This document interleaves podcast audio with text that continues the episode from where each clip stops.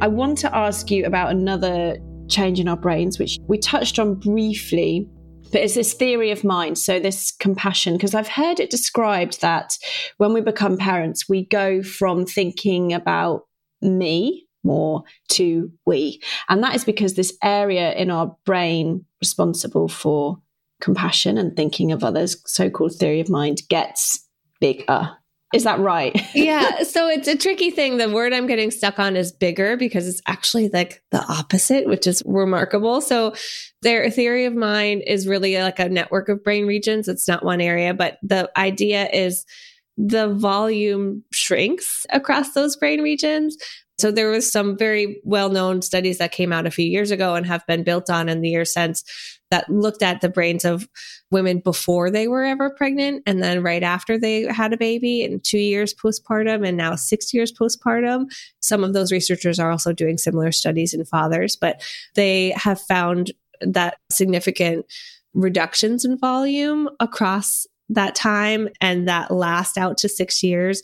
And those track with brain regions associated with theory of mind. But the thinking is what we know, we know this partly from adolescence, which is another developmental stage with huge hormonal fluctuations and adaptation and changes in behavior and also associated with increases in mental illness that we know from adolescence that there is a shrinking across the development in, in that time period also. And it's a pruning. It's what to use your word attunement like it is a, a paring away of synapses that aren't needed so that those that are essential can really be strengthened.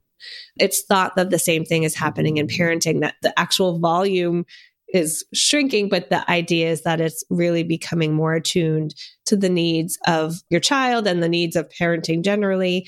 And yeah, that is tracking with theory of mind, which is so essential to parenting. So it's our ability to read and respond to another person's mental state to reflect that in our own bodies and to respond to it. And when you think of a baby, they are this tiny, vulnerable, nonverbal creature who is entirely reliant on our ability to meet their needs.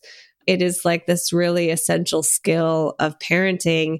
And it is one that is really different than meeting the needs of your husband. It's related, but meeting the needs of your husband or your friend or your parents or whoever who can communicate and who isn't like, you know, their survival in most cases doesn't depend on your ability to do that. So it's like this relationship that we've never had. Most of us have never had this kind of responsibility before. And so we've, it's like an actual like cognitive skill in a way.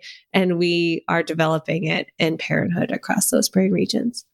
It's fascinating. And I think lots of mothers listening will intuitively know this. Like, I used to not really cry at the TV. And since motherhood, I feel like everything, it's almost like I feel like my skin is thinner. Yes, yes. Like, I feel way more connected to other people around me. And I'm wondering, is that what you're talking about? There's like very little research on this, what we're talking about now. But I'm fascinated in this point because what there is shows us, yeah, that we become better at responding to other people's mental states. Okay.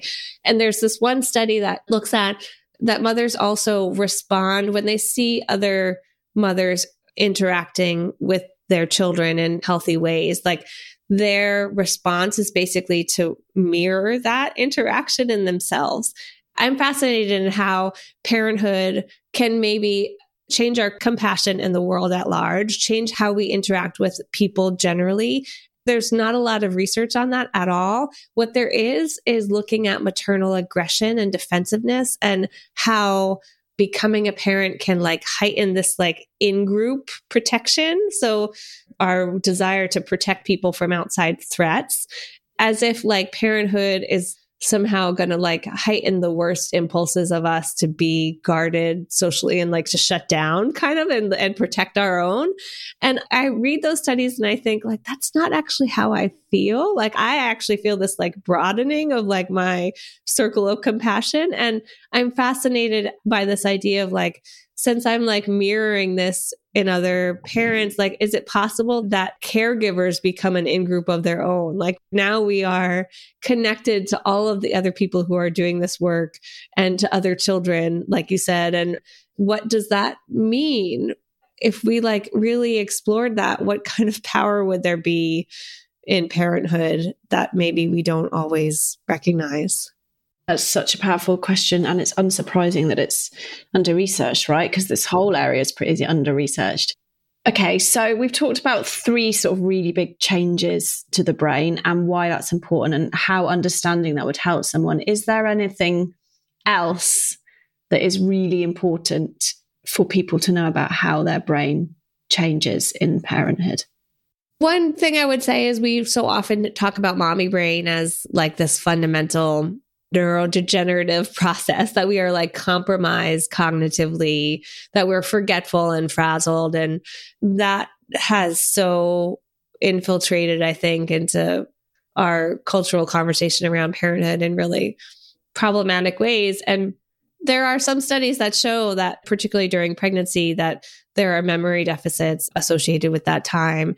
But overall, parenthood is a neurodevelopmental stage. I mean, it is, we are growing in our capacities and and there's some really fascinating studies that are coming out now that are looking at these big databases of brain imaging in Australia and in Europe. They're looking at people who are older in their 50s, 60s, 70s, and they're comparing parents and non parents. And they're finding that parents have what the researchers call younger looking brains.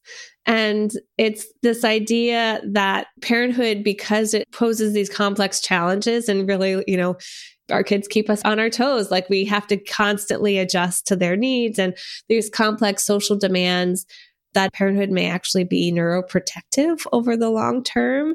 And I just love this idea because it is such a counterpoint to that idea that we are hindered somehow by this experience. And in fact, the very opposite might be true.